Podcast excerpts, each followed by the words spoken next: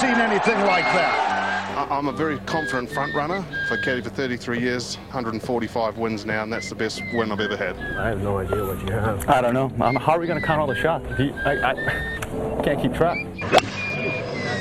Fuck! God damn it. I don't think he's pleased. Of course I would. That's a that's a particularly stupid question. It's the Irish Open. Of course I want to play at the weekend. Okay, folks, you're welcome along. Bumper major pod coming your way. We've had three thus far. We have had Matsuyama at the Masters. We've had Phil, of course, at Kiawah. We have had Jon Rahm at Torrey Pines. What lies in store at Royal St. George's? We're about to find out. We are locked and loaded. Dermot Gilleece chat already up and waiting for you, but this is our bumper British Open podcast. Peter Lawrie, hello.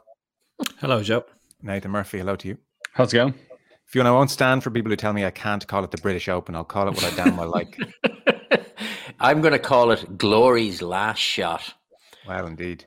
Oh, I got to mm. say, I'm pumped. It's a beautiful sunny day in Dublin this Wednesday. I have the practice airflow balls out in the back garden. And Peter, my ball flight is pristine. I am going to be in and out all across the next four days, watching golf, hitting golf shots, win, rinse, wash, repeat type thing. Oh, That's the plan. Lucky you, Joe. Lucky you see, you. you say that now. Like Sunday is going to be a difficult. It's going to be a difficult weekend for a lot of people because the weather in Ireland is going to be as good as it's been all year. Like they're talking 25, 26 degrees all weekend. And you're going to be spending all day Saturday and all day Sunday inside watching the golf. Hmm. That is correct. It, it reminds me a bit of the 82 and 86 World Cups, everything you just said, Joe. So it would be two matches a day, and in between matches, it was up to the field, like me and nine of my neighbors all playing like these turn, mm. like endless eight asides that just went on and on and on. And then it was like, mm. oh, let's get back, watch the match. And then, and because it was summer, so you had like this long stretch in the evening. So you'd be back out again. Oh, brilliant stuff. Yes. So our plan for Sunday is to do a watch along at one o'clock Sunday. Watch along one o'clock Sunday. The leaders go out maybe around twenty past two. So we figured that's a good spot to have the watch along. So if you're enjoying the weather in the back garden, bring us out there with you, and uh, we'll come at you at one o'clock. And then for change, I guess because the time difference allows it, as in there is no time difference, we're going to record our review podcast on Sunday evening. So we're coming at you hot on Sunday, fresh from the win for Rory McIlroy, and uh, we'll give you our hot takes there. So it'll be available first thing Monday morning if that's when you want to listen to it. By the way, at some stage over the next few weeks, as this handicap system beds in, I just wanted to mention it because I'm just finding it very, very volatile. I don't know how it's been received out there. Certainly, it's complicated, right? It's it's complicated and it's hard to figure it out. And there was a certain comfort in finishing your round, going, "Oh, that's my point one back," or "Oh, I finished with 38 points, so that's going to be 0.4 off my handicap." That was nice. I missed that, I have to say, but I can live with the fact that this is more accurate. But it's definitely more volatile as well. So I played just the other day, and I had like 35 points, and I thought, "Whoa, it's fine, you know, decent, good. Not going to have any great difference in my handicap." And I went out about a shot. And so I went and had a look at the handicap situation. It takes your last 20 scores in so much as I can see, and it takes your eight best scores of your last 20. So a bit like a JNLR in the radio where you lose a good book from a long time ago. I lost one of my best rounds of the last, say, year. I lost a 77 gross.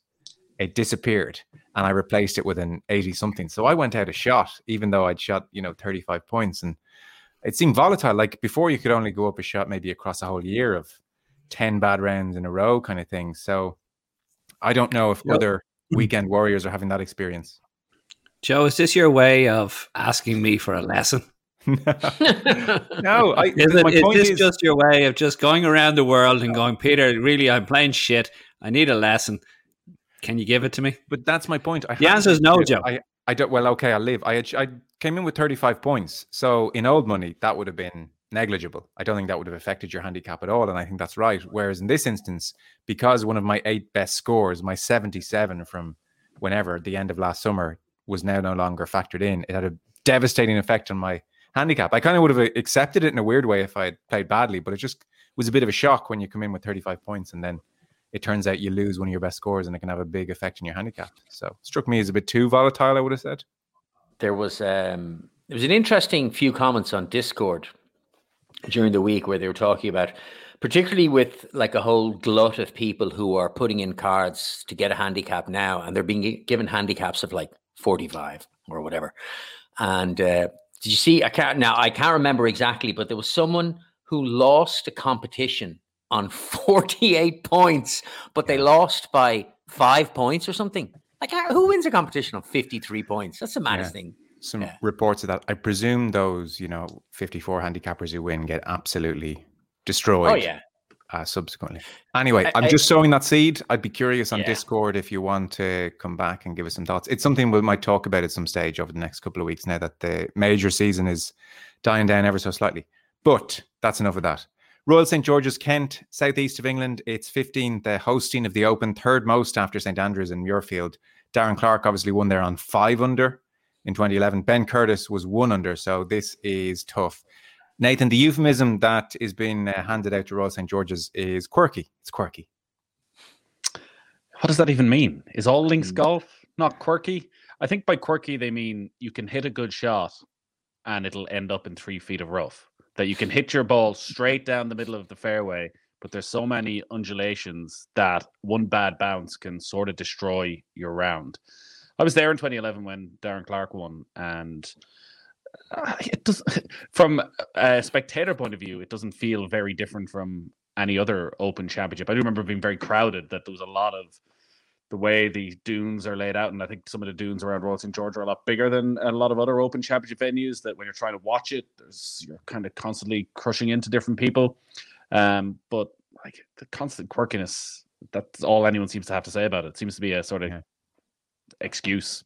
Like maybe, maybe when we look back and you go through the winners and you say Ben Curtis and Darren Clarke, and Darren Clarke at the time nowhere near where he was at the peak of his career, it suggests that there's a freakishness to it.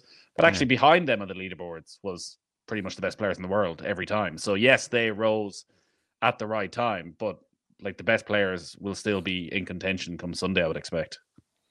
Dermot Gilleece was on with us on Off the Ball the other night, and he said that Jack Nicklaus, who did not like the place, said that it was the only course where you could hit the middle of the fairway and lose your ball. Well, it was interesting listening to Lee Westwood in his press conference this morning because like they've had a lot of rain in that part of England over the last uh, few months. Now it's dry at the moment, but everyone's saying that actually it's a lot softer than it normally is. Hmm. And the rough is right up. So the rough is as heavy as you will see at an open. They're saying since 99, potentially a Carnoustie, that that's what it's like. And he was talking to Martin Slumbers, who runs the tournament. And Martin Slumbers had told him that if it continues to dry out, if the weather gets really good, they're actually going to water the fairways to keep it that little bit softer. Because obviously they can't have the heavy rough and the rock hard traditional open fairways because it will then just be completely unfair. You could hit the perfect shot and not just end up in a bit of rough, but end up in five footer rough and your tournament gone. Uh, which like I can't imagine there've been too many occasions of them watering fairways at open championships. Hmm. Peter, have you played it? I played it a long time ago. Um, good golf course. Um, lots of kind of semi-blind tee shots, semi-blind. You know, you're hitting it at, at certain points. Can't really see where it runs out to. Um, but I, I'd agree with uh, Nathan there. You know, uh, most major tournaments, you know, you, you all the best players in the world will get to the top of the leaderboard. But as you said, Royal St George's seems to have a a certain area where the unknown wins, or not maybe not the unknown. Be a bit unfair to Darren Clarke to say the unknown wins, but you know somebody just coming out of the boat to to get ahead, so they get that lucky bounce or they get that lucky break. Um, but yeah, a good golf course, but probably not one of my favorites that they have on a uh, open rota. No, most players have said that really. The nicest thing I heard about the course this week is Rory McIlroy saying it's not as bad as I remember in 2011, which is faint praise. I think it's that first hole, isn't it? So the first hole probably sums it up. You stand up and you look out at it, and it's very hard, firstly, to pick a spot. But even if you do pick a spot, again, so many undulations, you don't know if you land in that perfect spot on the first tee where your ball is actually going to end up. And golfers now, everything is so Hmm. precise. To have that, it throws them completely out of kilter. So it's it's maybe why uh, an outsider can win that they do get that little bit of luck, or maybe their expectations are lower and they don't get quite as frustrated as other players do. But I think in 20 uh, 11. I think it was Jerry Kelly, the American, had an 11 on the first hole. Like you can imagine, uh, it, like that happening this week. Well, I was just reading Tiger Woods lost his ball on the first hole when Ben Curtis won, and he had a seven. And obviously, Curtis didn't win by much. So, you know, these things can happen. The weather is supposed to be good, good being dry, but there will be 18 mile an hour winds, which, you know, are not nothing. Um, on calm days, it seems this course has been there for the taking. To be fair, that's true of many links courses. But, you know, when Norman won in 93, I think he did 64 and Faldo had a 63. So those scores are out there on camera days. We will have crowds of 32,000 a day. By comparison with Kia, there were 15,000 a day. So 32,000 a day will be in each day. Like the eclectic hmm. honors list is a contradiction in terms. You do have Ben Curtis 396th in the world in 2003. You do have Clarke, who for all his talent was a 200 to 1 shot at the time. Then you have Greg Norman in 93. Nobody can obviously say anything against a Greg Norman win. Sandy Lyle has won here. Then equally, Bill Rogers beat Nicklaus and Watson. I saw as well Henry Cotton won his third and Bobby Locke the first of his fourth opens respectively. So when you've Cotton and Locke winning there, that's you know three time open winner, four time open winner winning. So it seems like lots of cream still comes to the top at this course, but there is maybe more of a possibility, Fionn, of a surprise. Yeah, but I, yeah, I, I, I, you, you're making the point I was going to make. I think that the last two winners uh, perhaps uh, were unexpected, but Darren Clarke, one of the reasons or one of the factors that that contributed to his win, other than just his good play, was the fact that Dustin went OB on 14 and blew his chances.